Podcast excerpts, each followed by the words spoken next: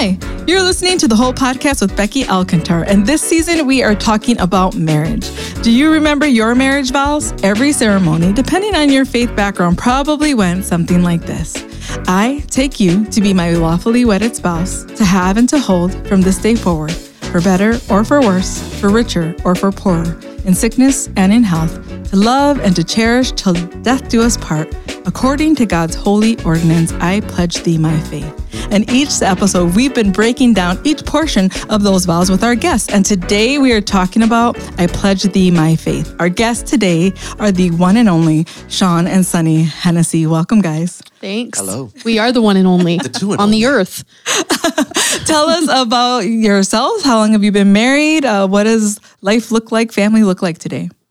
He's nodding at me to go first. So uh, I'm Sonny, and Shawn and I have been married 26 years. I think it's very fitting that we just recently did a marriage conference with you. Mm-hmm. We're guest speaking at that, and it hit me in preparing for it that we were exactly uh, 13 years was our first marriage, and mm-hmm. 13 years was our current marriage, which it's like we're living different lives in marriage. It's that much different from mm-hmm. doing Journey to Wholeness basically and getting whole and healthy. And it's just crazy that it's 13 and 13. So we've been married 26. 26 years and two children. Two kids. We have an 18 year old son, Isaiah, a 17 year old daughter, Aubrey. And they, Aubrey has already graduated from high school because she finished online. So she did two and one. And Isaiah graduates June the 16th. And I don't know how to process that because we're about to become Empty nesters. empty nesters mm. and I had some thoughts. I won't share them right now, but I had some thoughts when during the marriage conference you were talking about uh, when you make this idea of celebrating your own holidays mm. and mm. kind of separating away from your parents. Hit me too. Different perspective now, right? I don't like the advice we Yeah, gave. yeah. I, I, don't, I don't like the thought of them not coming back, not to get mm. off in the weeds. I'll, I'll just tell you now. No, I'm gonna. this is good. um, it's not that I don't want them to come back. Mm-hmm. But I thought, what if we were proactive as parents? Mm. So you have this pressure when you're newly married to come back to your parents' house for Christmas or Thanksgiving or whatever it may be. Mm-hmm. And and then the kids get mad and the in-law kid really gets mad because everybody wants to go to their own parents' house or nobody wants to go to either parent's house. Yeah. And so I thought, what if we just started making plans for our holidays without them? Heck yeah. We love each other so much. they'd be like, they'd be like, well, There's no I pressure. We Can, were gonna can we come? for Christmas. Well, I just figured you guys would have your own thing going on because you got married and now you're your own thing. And so I just thought that, you know, your mother and I, we're going to Malta over Christmas. Yes. And they'd be like, can We're going to come Thailand with little elephants. and I just thought, I don't know. I've literally never thought about that until I thought about the pressure that we felt when we were mm. newly married. Yeah. And then I wonder if it's like reverse psychology to go, then they're like, well, hey, listen, I want you to know we're not building our plans around you. Mm-hmm. And it's not that I've been waiting for my kids to get out. I mm-hmm. love my kids. And I'm having a a troubling time thinking about my kids not being home. I'm thinking about walking by their bedroom and them not being there. That's mm-hmm. sad to me. But at the same time, listen, I'm not an old head. Like I'm I'm I got a lot of life left in me and we lived quite a while married before we had kids.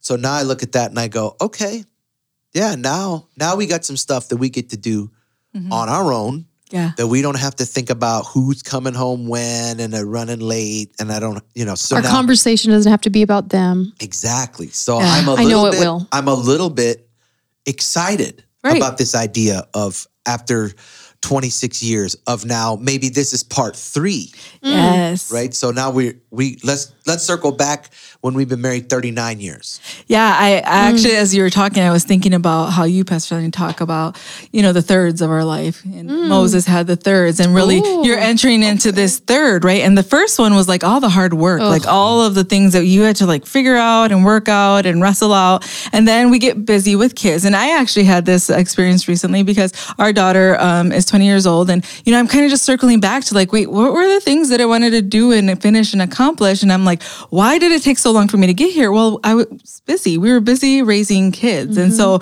um, thankfully, we did the hard part in the beginning so that, yeah, it did affect our kids, um, but we did the work and now they're having a better experience um, because we were willing to engage in that work. But you're right. Like, but now, how does this look with both of us healthy, both of us in communication? Like this is Both like of us in love. in like I think he's hot. Yes. I think he thinks I'm pretty hot. We talked about that earlier. Um, yeah, like let's go be married, right? Yes. I don't want Mm-hmm. the empty nest syndrome. You know that that's one thing that people talk about. Like the kids left, and we were so wrapped up in our kids, we don't even know each other. We don't. Yeah, We don't have anything to talk about. Easy to bypass the work. So, what if you didn't? What if you started out with kids right away? And I know you guys have your story. Um, kids, we wait, we waited. We were so young. I was um 19 and husband was 21, and so we waited. We were like, we want to know each other. We want to spend time together. And ultimately, we needed to wait because there was a lot that we needed to work out uh, that was not functioning well in us, uh, particularly me, um, but not just me. And so I'm thankful that we waited because I think of the impact that would have had on them had we jumped into kids right away. Because then again it's easy to say there's just more important things. There's there's a whole new life that's dependent on me. And so we can actually stuff those things away. And i think that's what you're talking about the emptiness of well now that they're gone and we didn't work out these things and we were just focused on our kids and now it's just me and you. And the same issues that we had when we walked into this marriage are still there. And so talk about like those first years. Really like what did you see at play in your marriage? We talk about i pledge thee my faith. And not every marriage works out the 13 years of really hard stuff. Um, what was it that kept you in it? Um, how did that go? Um, and really what were kind of like the big obstacles that you encountered that you really had to work through so that you could really be faithful and loyal to one another Keep that question in your mind, Pastor Sonny, because the- I think it's an interesting term, empty nest. Mm. When I think of nest, I picture an eagle. I Mm. don't think the eagle misses the eggs when they're gone. mm-hmm. Number one, eagles weren't meant to live in nests, Mm-hmm. they were meant to fly. yeah So they live in a nest for the season that they were required to be in the nest. And for the rest of the time, they were fulfilling their calling. And so I had a season where I was meant to be a hands on father, where I was, she was meant to be a hands on mother.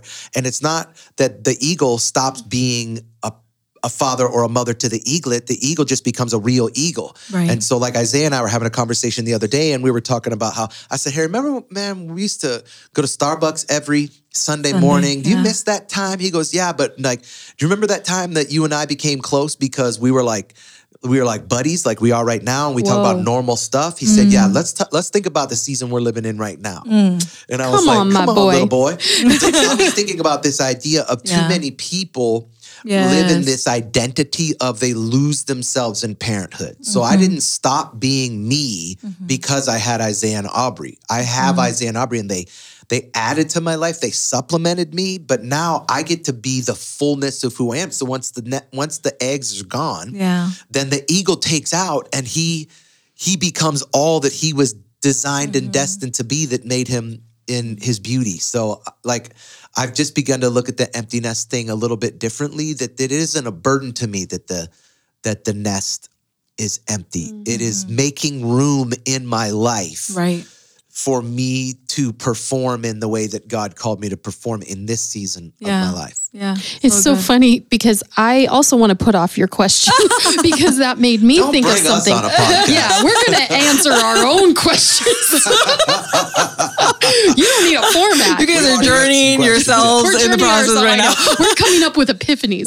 So the eagle, I also, you know, when you were talking, Becky, about the thirds and the first third of our marriage in particular was us getting ourselves together and whole, which we did have kids and they were four and five when we were still idiots, like still just not seeking wholeness and health Right. emotionally and spiritually. So they had to go through it up until four and five. I wish we would have had it figured out, then had kids. So then the second third of our life would be, we were such good examples to our kids.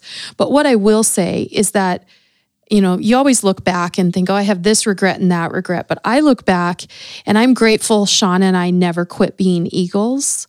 as our kids watched us Yeah. care for them in the nest. Right. Now, at times, and you, you live with, man, I wish I would have not worked when they were younger, and did I give them enough time? But frankly, I know that I got to get get them from school at three o'clock, and it was hard because I wanted to keep working and finish my day. But I I did get to do that. Shawn did take them to school, and we did spend very concentrated time with them, but we didn't quit being who we're meant to be. So, and I'm so grateful that we got healthy and whole. So the point of this is get healthy and whole no matter what third of your life you're in because our kids both talk about their future marriage. Mm-hmm. And it and I think that that's because they look at ours. They also Aubrey's right now going to get her theology and worship degree. Mm-hmm. That like it hit me this morning as I was getting ready. I'm like I don't know if it was God like Sonny, do you understand what your daughter is choosing to do. Like, why do you just skim over that? Like, well, that's cool. No, like, it's a really big deal, but that's because she doesn't look at what we did or what we do and think, I don't want to have anything to do with it. Just like parents who are doctors and their kids become doctors, they did something right that their kids don't want to do the opposite. Yeah.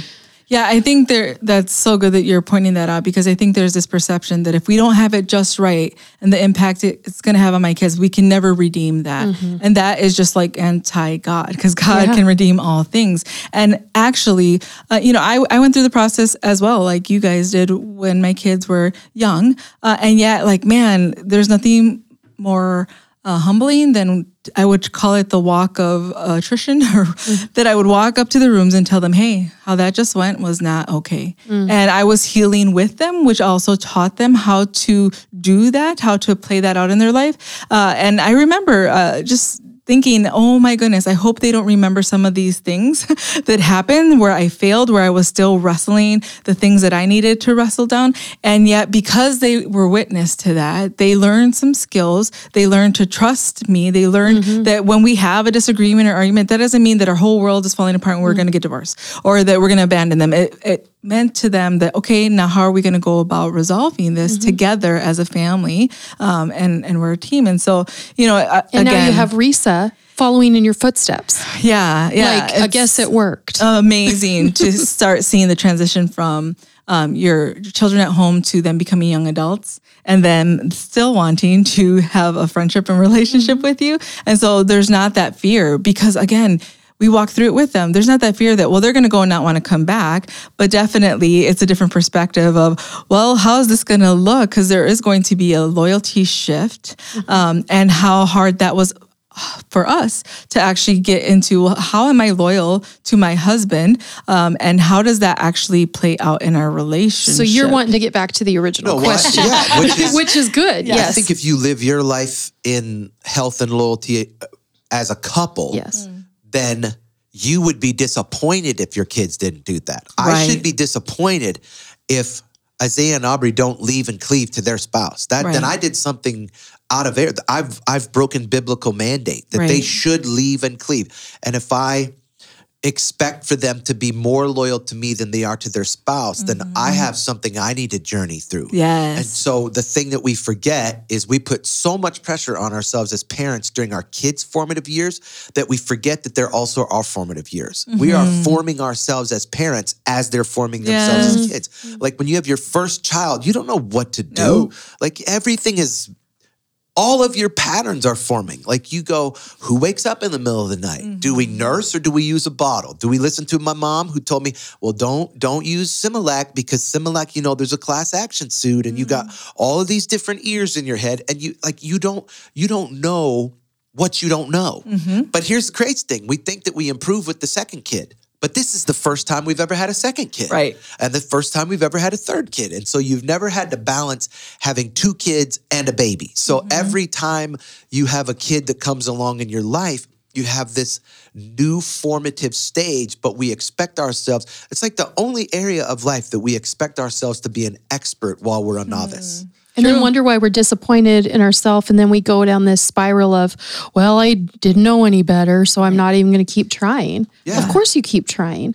And and the loyalty thing, I think the greatest gift, because we're talking for some reason a lot about our kids, even though I know this is a marriage thing, I think the greatest gift we can give to our kids is to be loyal to one another. Mm. Uh, I've always said this that our kids, their whole life, mm-hmm. When they walk in the kitchen and their dad and I are kissing or hugging, ew.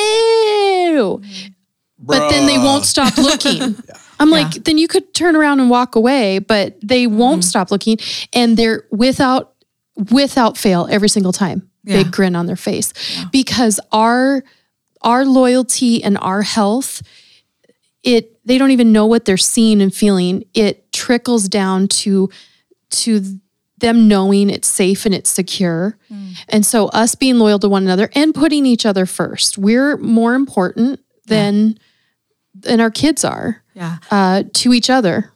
I love how you're highlighting some of the things that can happen when our loyalties aren't placed in each other, that it can dangerously be placed in our children and the expectations that we have for them. So, you know, I know we're talking about kids, but I think this is really reassuring and reaffirming for maybe some of our young couples who are just getting married and they're like, okay, what does it look like if my parents are healthy and how are they going to help me or how, what they have they established or help me to learn about what a marriage looks like so that I put that uh, dependence and that my eyes to the right thing. So if we don't, I mean, what you just named there was some some enmeshment, um, where we're having expectations on another person to serve our own internal needs, but also some codependency in that we misapplied, we, we misdirected our dependency, which should be for our spouse, right? We become one to something else, and that can seem like a very a good and noble thing, right? Oh, they're so uh, dedicated to their children. And it can even appear to be like we're doing this all together until we have that moment where that's not there. Now, what demands are we placing on our children when they're trying to establish this? How are we sabotaging their relationships when we haven't actually learned what it is my role is as a parent versus what have I failed to establish in my marriage that that should provide for me? And, and now I'm at this crux, right? And I think that's where it's not so much a midlife crisis, but maybe mid marriage crisis, where now the kids are off and we're finding that there's some unhealthy things that we had established. And that can be heartbreaking. It can really be um, disturbing and disruptive for us to now try to grapple with. Um, but really, in Journey to Wholeness, we say every life transition is where you can experience uh, some trauma, a little t trauma, a big T trauma. But what are the transitions that you're going through in life right now that make you aware of some of the things maybe that you have? Uh, set in motion in your family that now you have the opportunity uh, to crack the dial to make an adjustment and again there it's never too late now you have this new season to actually take the time to do that what do you need to engage in to do you that said as well? enmeshment and i want shawn to really because he he really came up with this i take credit and we as a church get credit for the five priorities. So i think you should talk about that a bit but i will say about the enmeshment like i think a m- let me speak for mothers because you see this a lot. Mm-hmm. They made their kids their everything and they wear, wore that as their badge of honor. They wore it as their martyrdom. I gave up my dreams for you and and like the people that you say they just need to cut the umbilical cord a lot of times that stems from the mom not so much the kid that's codependent. Right. so there's that and and that uh, is because things are out of order. But if a mom who is loving that kid so much could just realize that the effects later on of that could that be verging on an abusive relationship where you've abused the relationship of a mom and a child which is supposed to end in the form it was right, now isaiah and i are doing the um, mother son disconnect and shawn and aubrey have done the father daughter disconnect now it happens naturally but we fight it and we try to hold on and so i had a friend tell me you need to quit calling him baby. and it's just a pet name, right? Like, hey, bug, or hey, baby, what you, I love you. Have a good day, baby. And sh- I'm like, yeah, that is. I mean, really, when you're outside of our house, that does sound kooky, right? But to me, it was just what it is. Or bug. Well, he's been my bug, but he's almost 19. And no wonder he's pushing away and rejecting me Right. because psychologically he needs to. Yeah. But will you talk about the five and Yeah. also that disconnect? Well, I was going to say about the this loyalty thing because we are talking about loyalty and faith. And, um, there are three main familial relationships that we have in our life if we have kids. Otherwise, there's two, uh, unless we stay single. Putting precursors on this. if you are married with kids, you have three main familial relationships. You are someone's child, you are someone's spouse, and you are someone's parent. There is only one familial relationship you will ever have where you chose who to be in that familial relationship with. Right. I didn't get to choose who my parents were, Right. and my kids didn't get to choose who their parents were. Now, I love who my parents are, and I think my kids love who their parents are. But at the end of the day, if I'm going to be loyal to my mama or I'm going to be loyal to my daughter over my wife, Yeah. then I should have chose different. Mm. I should have waited a little longer or I Right. should have prayed a little more. But this is the person who, when I saw her or f- when she saw him, made a decision, a conscious choice. God didn't make you marry that person. Right. like I used to hate when I was in Bible school and they used to tell you that there's only one person for every person. And I used hmm. my analytical mind would go like all Stephen Hawking's on that. like I'd be like, hold up now. What if in 1427 somebody married the wrong person? and then this domino effect happened. We've all been marrying the wrong person since because Jim made the wrong move in Bristol, You- England. Thinking infinity always. For real. I'm like, hold up. Now, I'm super glad this is the one I picked. But she is the one I picked. Yeah.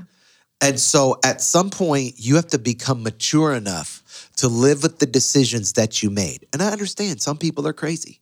But again, maybe you shouldn't have built your whole relationship around alcohol. Yeah.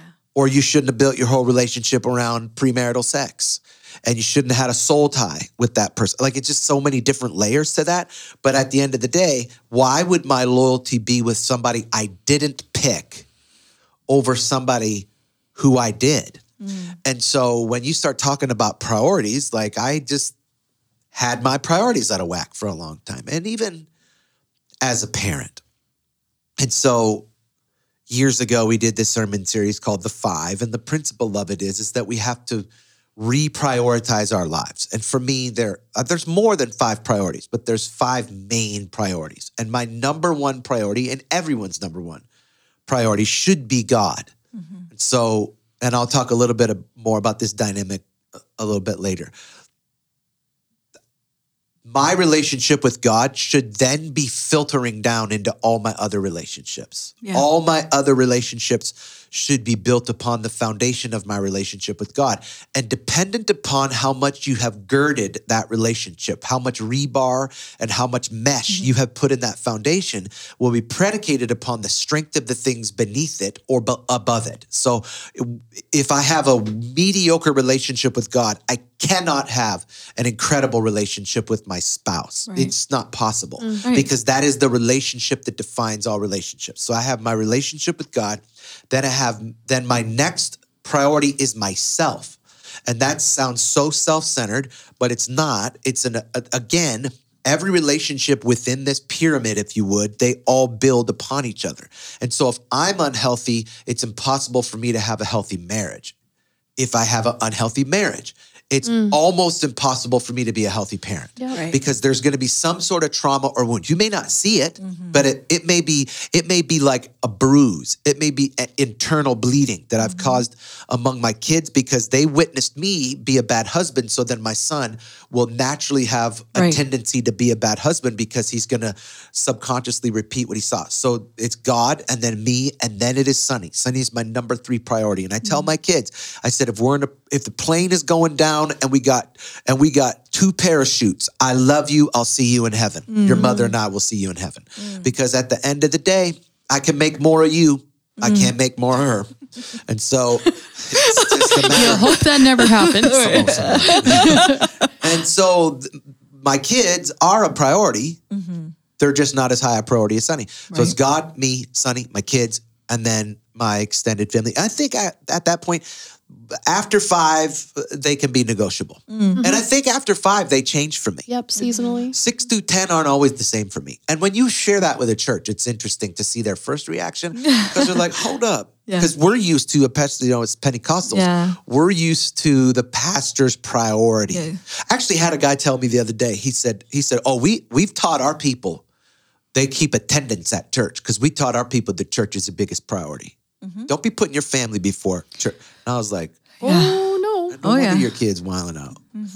Yeah. So that yeah, that's the basis of the pri- Yeah, I, I, what you're talking about is Luke ten twenty seven, which I'm sure I learned from you as well. So, and it's um, you shall love the Lord your God with all your heart, with all your soul, with all your strength, with all your mind, and your neighbor as yourself, and love each other. Is implied in there is that you can't love anyone until you love God, and you can't love anyone until you've actually strengthened your mind and your heart and your soul. And if you don't know what's at work within those things, then it's going to bleed out into other areas of your life. And so, until I can establish who I am in God and and have a confidence in that and what my purpose is and what my identity is, if I look to someone else, we say this often, like Jerry Maguire was wrong, like she does not complete you, he does not complete you. Mm-hmm. We should never put that burden on another person. We're putting burden on human flesh, which is flawed um, and imperfect, instead of looking to God for that definition. And and really, that's what can happen when we're looking at loyalty. Like so often, we hear like, "Oh, I just got married," and then he became someone completely different. And what's at work within you that made that happen?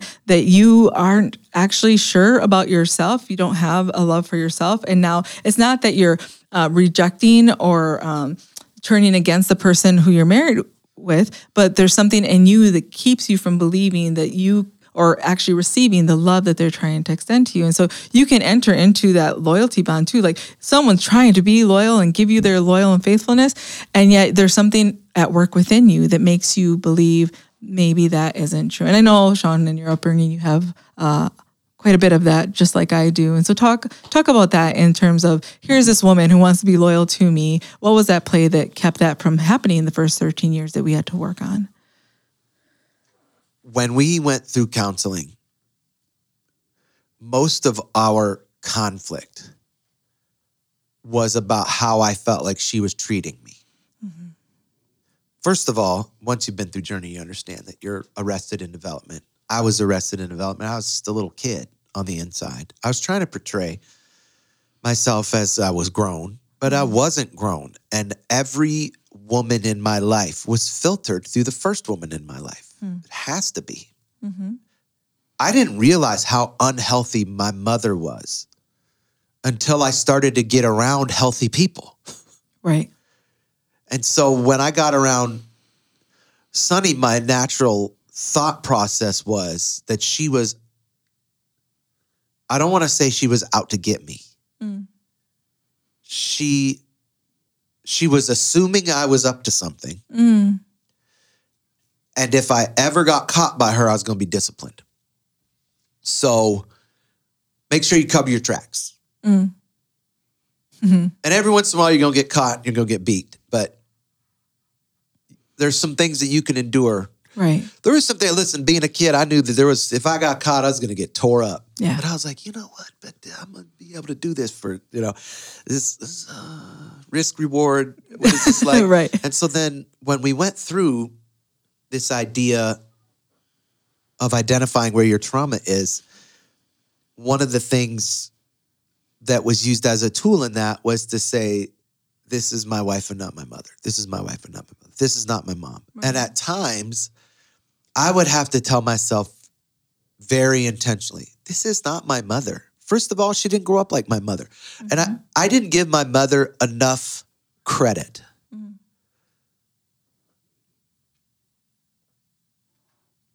Like my mom, man, she went through it, like through it. I mean, like bad. And if I weigh it on the same scale that she weighed it on, yeah, like she did a good job. Like mm-hmm. nobody raped me. Better. Nobody mm-hmm. raped me. Nobody. Mm-hmm. And that was like the big litmus test, you know, growing up. Uh, But then I have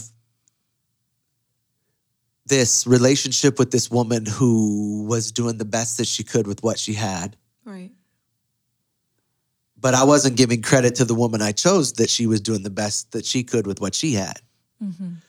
And the fact of the matter is that what she had was so much better than what the one that I was given had. God blessed me with a mama who had been through trauma because he knew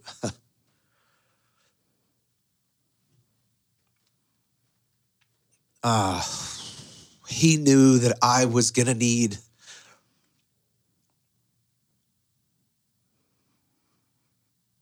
somebody to hold that rudder Yeah. who who could see the logs in the river ahead. He couldn't give me June Cleaver because, you know, Yeah. Yeah. My life was hard not just because of my parents. My life was hard in spite of my parents. And Right. had I not had a woman who had some scars. And my mom, I'm gonna tell you right now, um, she was not easy on us. I had a teacher one time who uh, who pushed my brother off a chair. Man, my mom went off. Yeah. She walked into the school, into the classroom, and this dude was like 6'2, 240 pound bodybuilder music teacher, Mr. Walls. My mom's like five three, mm-hmm. and she Maybe. walked up in that room, and everybody in the school was like, oh, "Did you see Miss Hennessy came in school? She's about to whip Mr. Walls." and I was like, "For real? I think she was about to whip Mr. Walls' tail." So it was like the at the same time she was like, she was trying to guide us and defend us, and so then when I look at this person, I mm-hmm. can't, I can't like. That's the person God gave me, mm-hmm. but that's not the person I chose. Right. I chose someone who had different seed. Right. And this the seed that she had was a seed of greatness. Yeah. So like my mom had a seed of protection. Right. Um, but Sonny had been given a seed of greatness that God then needed to sow in me through her because God God had plans for me to survive to a certain point. Right. And then and then he had a pivot point for me. Yeah. where he wanted me to stop surviving and start thriving. And so he had to put someone in my path who could then take the rudder from my mom and mm-hmm. could then navigate me through different waters that that had different challenges. Yeah. And what's interesting is that she had a mom and a dad who had to hold the rudder for her, mm-hmm. who had to get her to a place of preparation where now I go, now wait a minute, my destiny is tied to this person. And why would I not submit myself to the process mm-hmm. that God had had planned for me? That's why God said that two shall become one because Right. when when God was in heaven looking at the plan for my life, and like I said, I don't believe that there's one person for everyone. Mm-hmm. Because here's the thing, I, I could have went to school, I could have chosen anywhere that I wanted to go to school, Right. and I would have had to have met somebody else. But when when I made the decision to go to this school, and Sonny made the decision to go to this school, it was like God saw 17 billion years ago, God was like, oh, yeah, mm-hmm. wait, just watch. Watch when Sa- Shawn and Sonny meet. Right. Watch the diverging of destinies that I create mm-hmm. between these two people. Right. And why would I be so arrogant as to think that I know more than God to say, hey, why do you treat me like that? Right. Why do you talk to me like that? Right. Well, let's just be honest from the guy's perspective. Number one, sometimes grow up. Mm. Put your little video game down. Mm. Make a dinner reservation. See, we love we love to treat thi- this is in a misogynistic And here it comes. in a misogynistic culture, we love to hold women to different standards. Mm. We love to act like, listen, listen, Kat, she was not put on this earth to rub your feet. Hmm. She was put on this earth to hold up your arms. Yeah. And but we want to act like like we can do whatever we want to do, like we can act like a little kid. Mm-hmm. This is I'm just, I'm telling you, we're in a a culture of men who are acting like boys mm. who who we are afraid to tell you need to grow your butt up. And the reason why some of them, and this isn't an overgeneralization because this isn't true in every situation, but the reason why some marriages aren't working is because you are being raised by someone and that's not their choice, that's yours. Mm. She didn't ask you to buy the PlayStation, whatever number they're on right now, and sit on Madden. And I get it, you wanted to play in the league. You wasn't good enough. So now move mm. on with your life mm. And have some loyalty to this person who has just committed. She carried your baby mm. in her belly. She gave mm-hmm. your she gave you life. And so this idea of loyalty is such a hard road to get to mm-hmm. that because we hold unrealistic expectations. I'm just going to talk from the man's point of view. We hold unrealistic expectations upon the woman that God blessed us with. Wow, I, I just so much there, um, but really, it's really what we were talking about in our our conference today uh, from this day forward, which will be available online if you're um, wondering what that is and want to uh, hear about these concepts. It's really that marriage is revealing, like it reveals our weaknesses and our strengths, right? And so I just I just love that you know you just heard this introspection of when I walk through my journey, when I walk through my story, then I'm able to look back with compassion and empathy on the people who mm. really impacted me and what were they doing? What did they have? And were they doing the best that they could with what they had? Did they give me the best of them? With what they had at the time. And for, you know, Shawn's mom, that was protection. Protection in a place where, quite honestly, it wasn't always safe for him to go to school or interact. And so there's defensives that we uh, naturally establish. And those defenses, you think, well, they still need to be in operation wherever I go, especially when I'm in transition into something uh, new. But what's beautiful about marriage is that marriage is actually the place where you have this like commitment, this loyalty that should provide you with the comfort, the safety, and security, the trust, where you can actually see these things um, come up in you. When you are actually in a relationship where you feel that there is enough comfort, security, and trust, what will happen is these things that are in you that are not well, that God didn't intend for you to carry into the future or going forward, will start to come up in you. Why? Because you were made for healing. And so you weren't made to actually just learn how to cope with these things. If you've been released from counseling and someone said, now you know how to cope, know that those are temporary and artificial. Mm-hmm. And God created you for a healing. So these things come up in us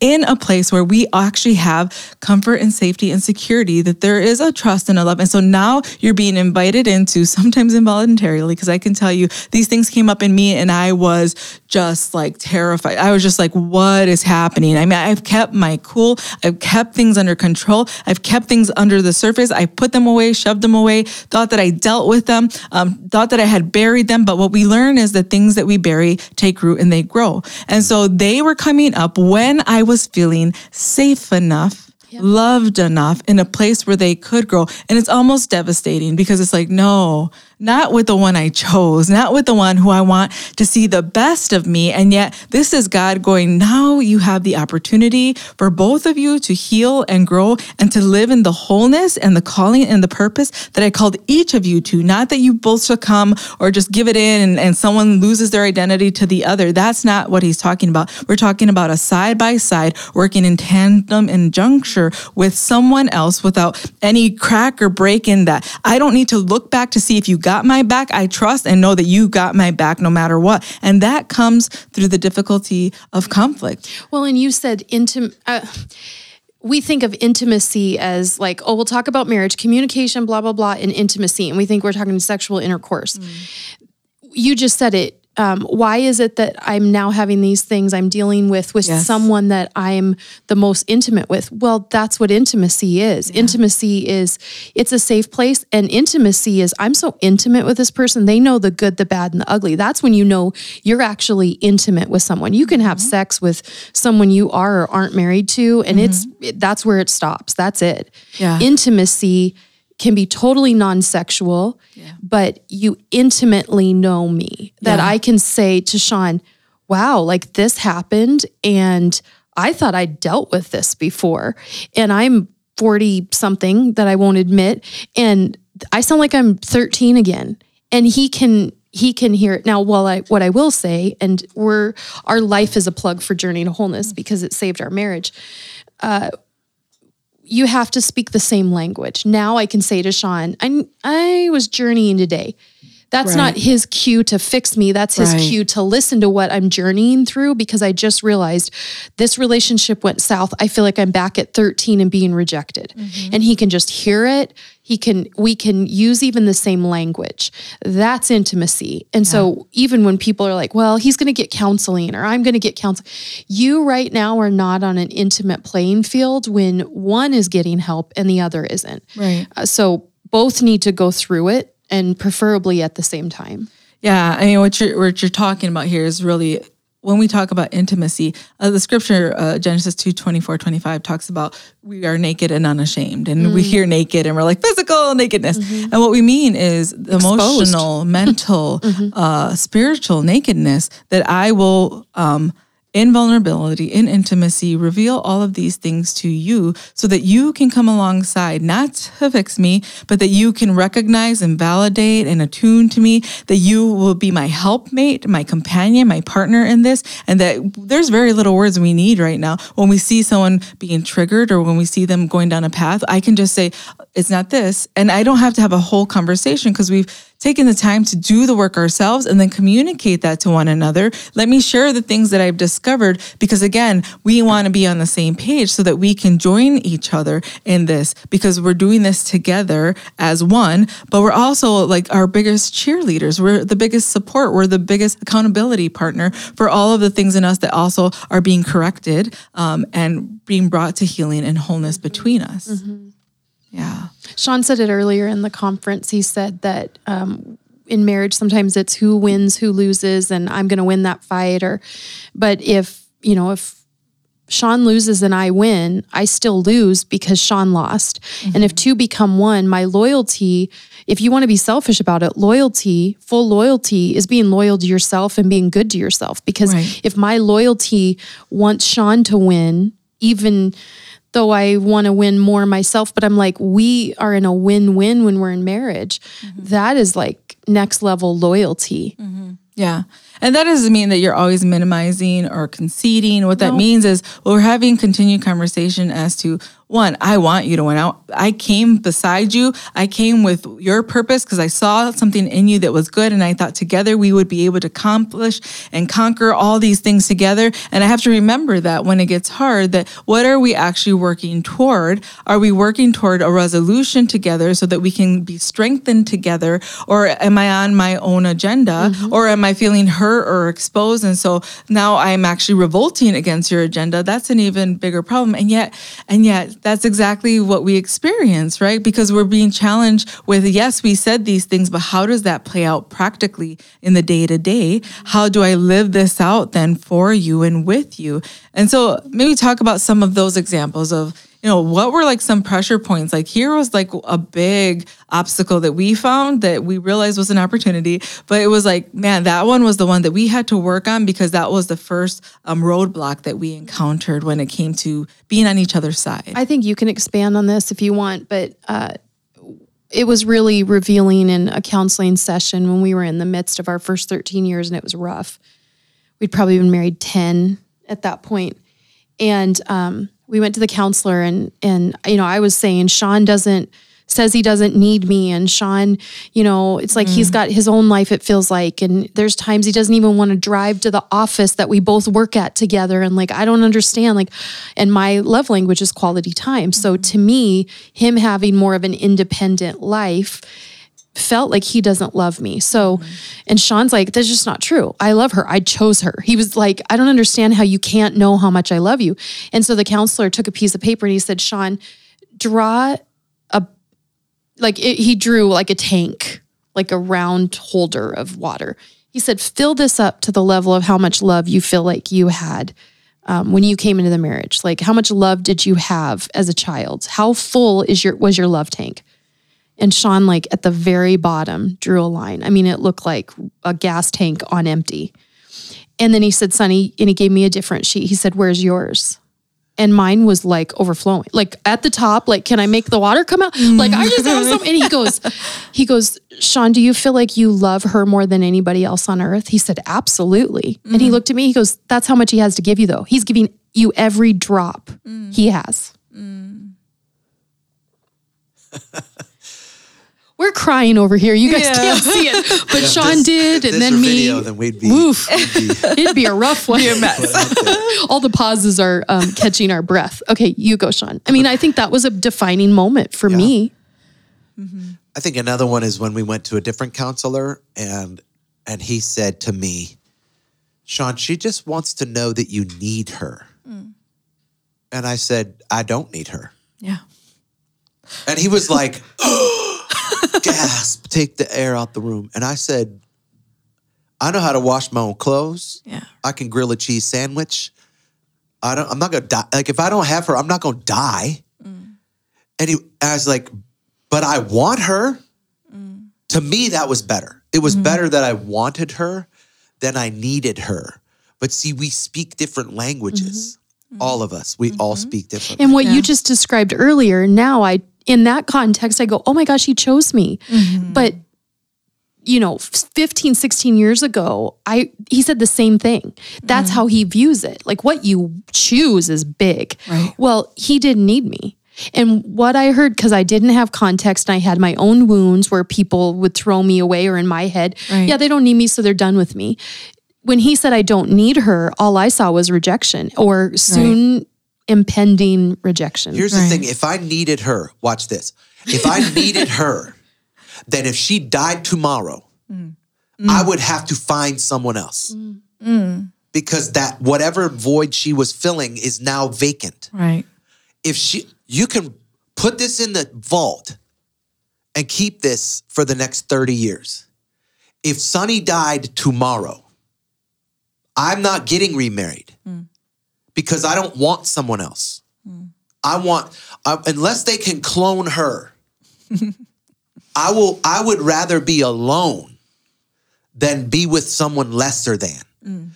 There will be a void that is left by her that no matter who you put in that void, it, there will be a deficiency in that void, which will be unfair to that person because then I would hold them to a different standard. I would hold them to the Sonny standard. Yeah. And I mean, I don't think that people can fill the Sonny standard while she's here. Yeah. How in the hell are they going to fill it when she's gone? So to me, Right. like I go, that's the difference between need and want. Right. I don't need a woman in my life. Mm-hmm. Yeah. I'm a grown man. yeah. I have a driver's license Yeah. and they let me vote. Yeah. But I want Yeah. what she brings to me because although she doesn't complete me, she sure enough compliments me. Hmm. She makes me better.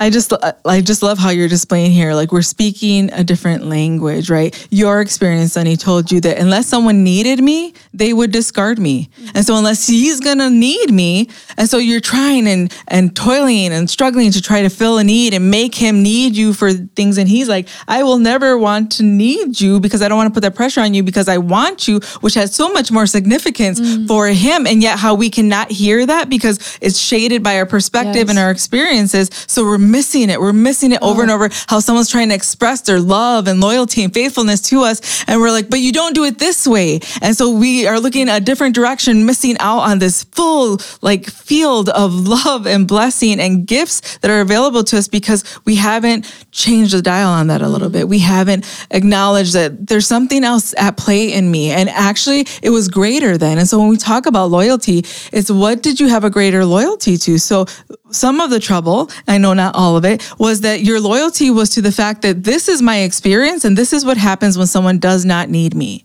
Oh yeah, we get loyal to the phrases that are in our mind. We Yes. get loyal to how we were brought up. The That's why the experiences leave and cleave had. is more than where are you going to spend Christmas now that you're Mm-hmm. married. It is a leaving a mindset. There are people that on on just the spiritual and the biblical sense, they need to leave the belief system of how they were raised because Right. it's it's sinful. Yep. It's ungodly. It is you can't have what your mom said or your dad said trump what the Bible says and God says. and that is a sever that good. we see people not able to do. Right. And the more steeped in a familial culture, which depends on the part of the country or probably the part of the world you are, your family has been put on this pedestal, which is why our family gets number five on Yeah. our list. Yeah. Not Isaiah and Aubrey, but our other family.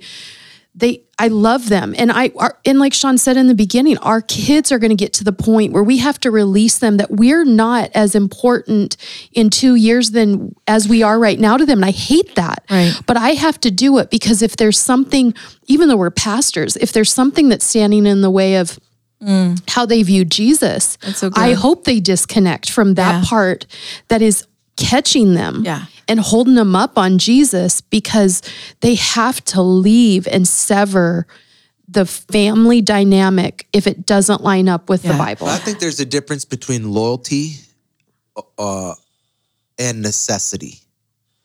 So th- there's going to come a time where we're less necessary to them. So so they're just gonna they're gonna have to fill that with the other person, right? Mm. So they fill that with their wife because they've graduated, they've aged, they've matured to a point where as much as they still are connected to us, they there is a necessity for a different form of a relationship that God never designed us to fill. Mm-hmm. And I think people show loyalty in different ways too, right? Now I'm a big loyalty guy, like mm-hmm. where you know where you we grew up, but it's like you got it's life or death loyalty. Right. And but I think there are people that show loyalty behind closed doors that that other people don't see. And this is a very trite example. Mm. Wh- Sonny and I spend a lot of time apart because we travel and we do different things and we wear a lot of different hats. When Sonny's not with me, I don't sleep in the middle of the bed. Mm. I sleep in my spot. Mm-hmm. I'm on the left side of the bed. Mm-hmm. And I don't sleep on the right side of the bed. Now, here's the thing why would I fill that void with someone else if I'm not even willing to fill it with myself? Now, I haven't always had that mentality Yeah. but but it's this graduation of how you view that person as the compl- as the complementation of who you are. Right. So again, do I need her? Will I die if I don't have her? I will say this. I won't be all of who I am without mm. her. Why? Mm-hmm. Because now one becomes two Two become one. because I lost her. So Mm-hmm. Right. two became one when we got married. Yep. But if we but if we lose that relationship, you have then just been surgically spliced in half. Yeah. Mm. And you are half of who you are meant to be. So you were you were never all of who you were meant to be because Mm. God always, unless you stay single the rest of your life. And but when God, when you chose to come together in that Mm-hmm. Right. marital union, right. the two of you were bound together.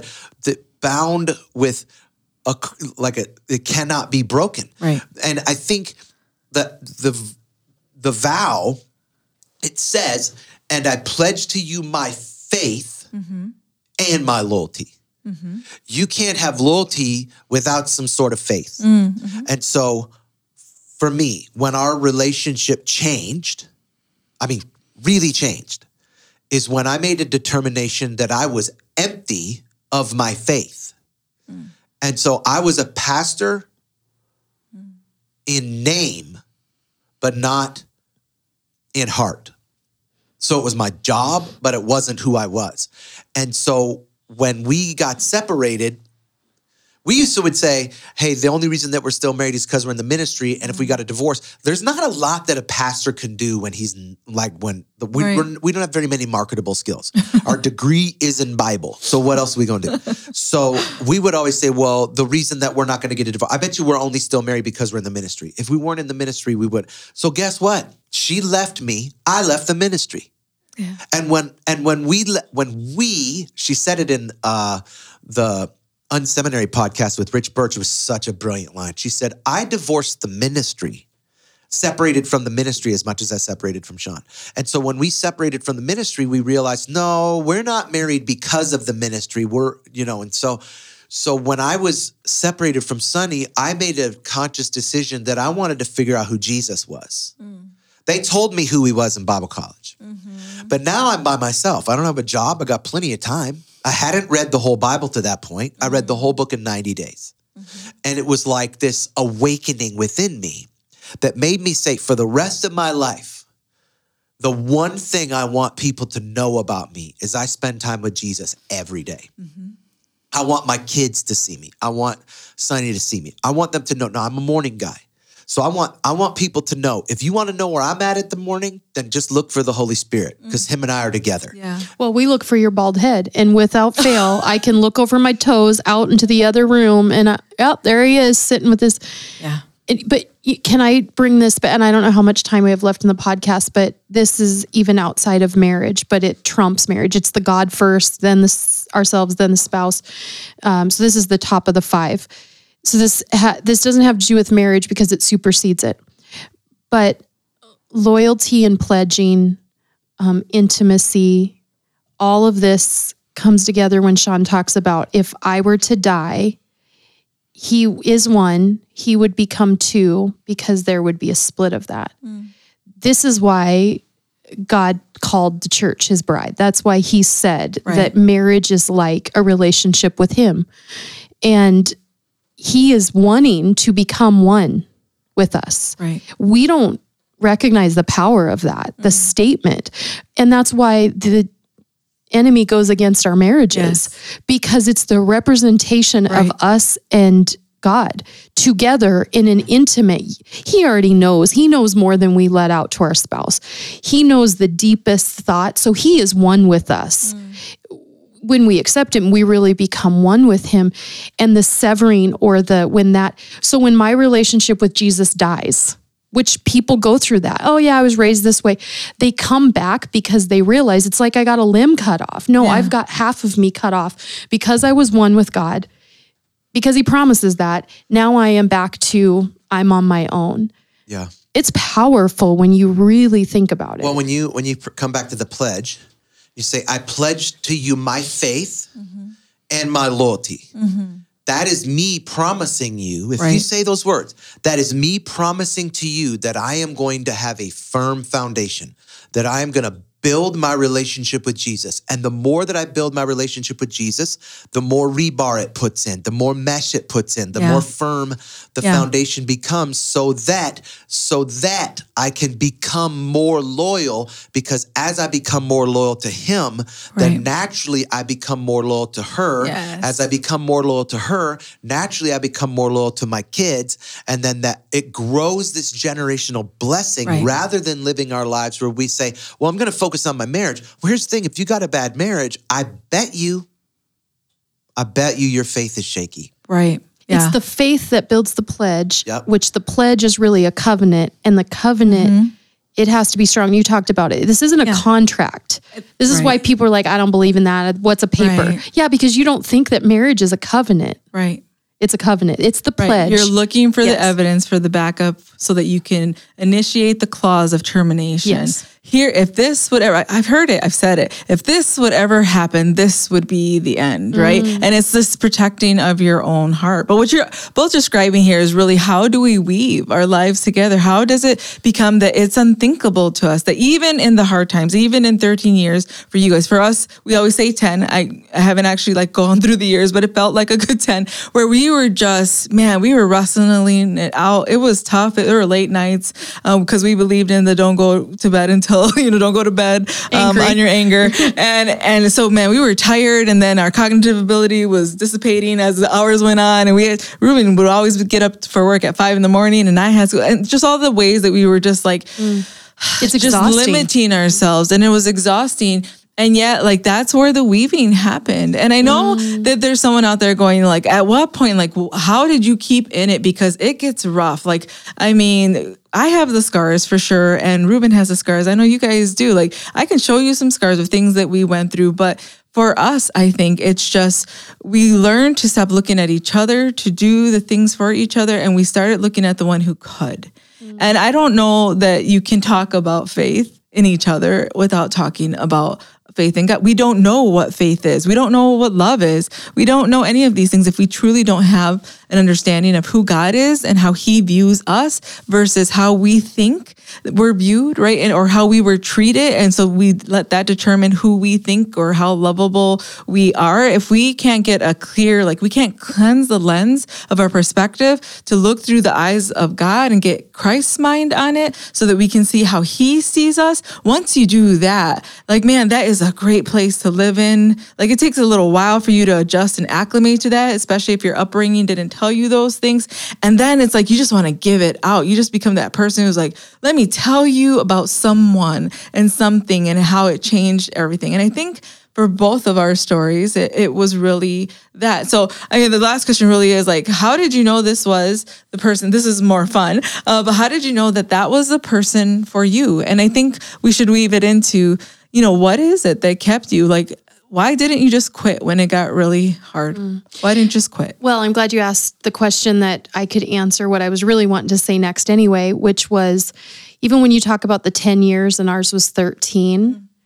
it's like what Shawn said earlier about the rudder. Yeah. If we can look at the first 10 years as not a failure, and Shawn and I cannot look at it as a failure, and he can look at how he was raised and say, wow, I see that I learned protection and I learned fortitude in it.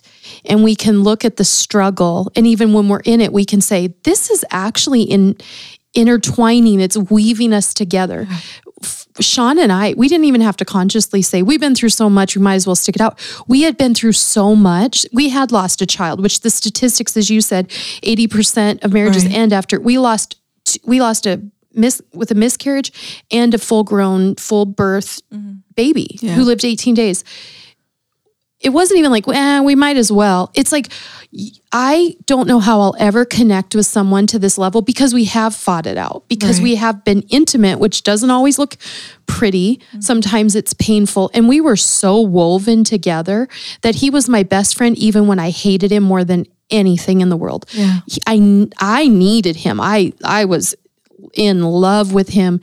Uh, so there and I'll, I'll end with this there was someone who just told us that this is in church ministry that if you can get over the 10 year mark mm. which we hear mm. in marriage at the seven year mark. So i think some people are like we're on year eight and we still are having a terrible marriage. Keep going. Took us Yeah. 13 if our expectation can be it's not a year or two to figure it out. No it can be a long time. I mean you could do things like journey to wholeness makes it easier but mm-hmm. um, he said that if you can just get over 10 years if you can just get over that hump and we're like Yeah. what and right. we're coming up on 10 years at being at Life Church, and everything happens quicker with us and quicker with Life Church. But I feel like we got over a hump called the pandemic that we didn't mm. ask for. Right. And I'm like, ooh, I feel like when you like are in a boat or in a plane and it's the rough climb out of the water or into the air and then you get into the you just smooth sail. I feel like we had a couple years where it was like, can we keep doing this? And now it's like smooth. It feels like we're in the pocket. Yeah. And there's a point where you now are woven together and you feel yourself in the pocket. Yeah. That's so good. Well, for me to answer your question, and that was really so good, especially from somebody who flies and you just go. I actually made a determination on my flights. This is a this is an aside note. You're gonna people are gonna find out when you put Shawn and Sonny on a podcast together. You better watch your time. Yeah, we're probably over. Uh, we've been flying a lot, and it's been rough. Lots of rough flights. I don't know if the weather has changed because Jesus is finna come back, so it's got like the little current is coming in already. So we're getting waves Worse than in ever. the air like he's about to come. But uh, I actually made a determination the other day. I was like, uh, I ain't even gonna sweat these planes no more. I ain't gonna die in a plane crash. God isn't done with me yet. It's like, you know what? I'm cool. You know, so same thing in life. It's like, God's not done with me yet. Why am I gonna trip over some turbulence? This ain't nothing but bumps. Everybody else, pe- people who don't have hope are going crazy. Like they're losing their mind. I've been on planes where people will scream. Ah! Like, just chill, man. That dude's been to school to fly this thing. It's not your We're in the air. We're not, your- hitting trees. Uncle, Un- Uncle Debo up there who's just put down the spatula. Like this is a professional pilot. So to come back to answer your uh, question, I knew the minute I saw Sonny. I was in the cafeteria at school, and she walked in, and Sonny has the most incredible legs to this day. She's incredible legs. Her calves are just like a legend. If I had They're her legendary. calves, if I had her calves, I would have been somebody. Like she's just. And she walked in the room, and it was like the room just like like it just slowed down. And I looked at the guy next to me. His name's Dave Ferguson. We just called him Sarge. I said, "I'm gonna marry that girl." And he goes, "What's her name?" I go, "I don't know. I've never met her before." He goes, "You probably should find out her name if you're gonna get married to her." And I was just like, and and so that was the thing. Like that was when I knew I couldn't explain it. I didn't know it. Yeah. Uh, but then, how did we stay together? Is that Sonny was everything I wasn't. Yeah. She had all of the qualities that I wished I had that that life had stolen from me. She had uh, wide-eyed wonder and uh, joy and an outlook on life. Like, if there's one word that could sum up Sonny's view of life, it's this: wee. the technical term. I just was like, I, and now here's the thing. Why did we have problems throughout our marriage? because the very thing that I wanted Yes. in her, I mm-hmm. couldn't get in me. Yeah. And so then it made me mad that she had it Yep. and I couldn't have it, Yep. rather than me saying, well, why don't I just use hers? I don't even need to have my own. Mm. Right. Sometimes you don't need your own joy. You need somebody else to have some joy. Yeah. Sometimes you don't need your own hope. You need to have somebody else's hope. That's That's the why benefit. the Bible says that you're not supposed to walk around like it's not good for man to be alone. Right. Because you don't always have everything that you need. And Right. so everything where I was deficient, she had that. Right. And I think in some some form or fashion, whatever it was that I had, she probably wanted to have in her life. I have never lacked in confidence. I'll tell you that right now. I will, there's nothing that we can't do. And then when you take those two things together, man, we're like the Wonder Twins. Yes. Which, by the way, they're making a Wonder Twins movie. Get out, really? You better watch your mouth. I'm Oh ready my to. gosh. Wonder Twin powers That- yes. baby. Oh, activate. Form of Activate. of man that used to be my jam and so i've always kind of looked at sonny and i like we're the wonder twins Yeah. you know who the wonder twins are without each other weak Not Yeah. anything. you watch that old cartoon they ain't Yeah. nothing but two kids yeah. but when you put those two together they are more powerful than superman Yeah. Absolutely.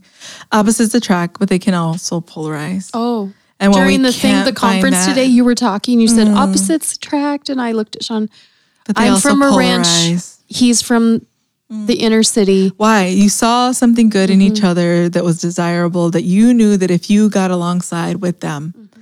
that person, they had the qualities that you needed so that you could subdue the earth, Mm-hmm. right? So that you could accomplish every good work that God had seated in you. And He knew all along.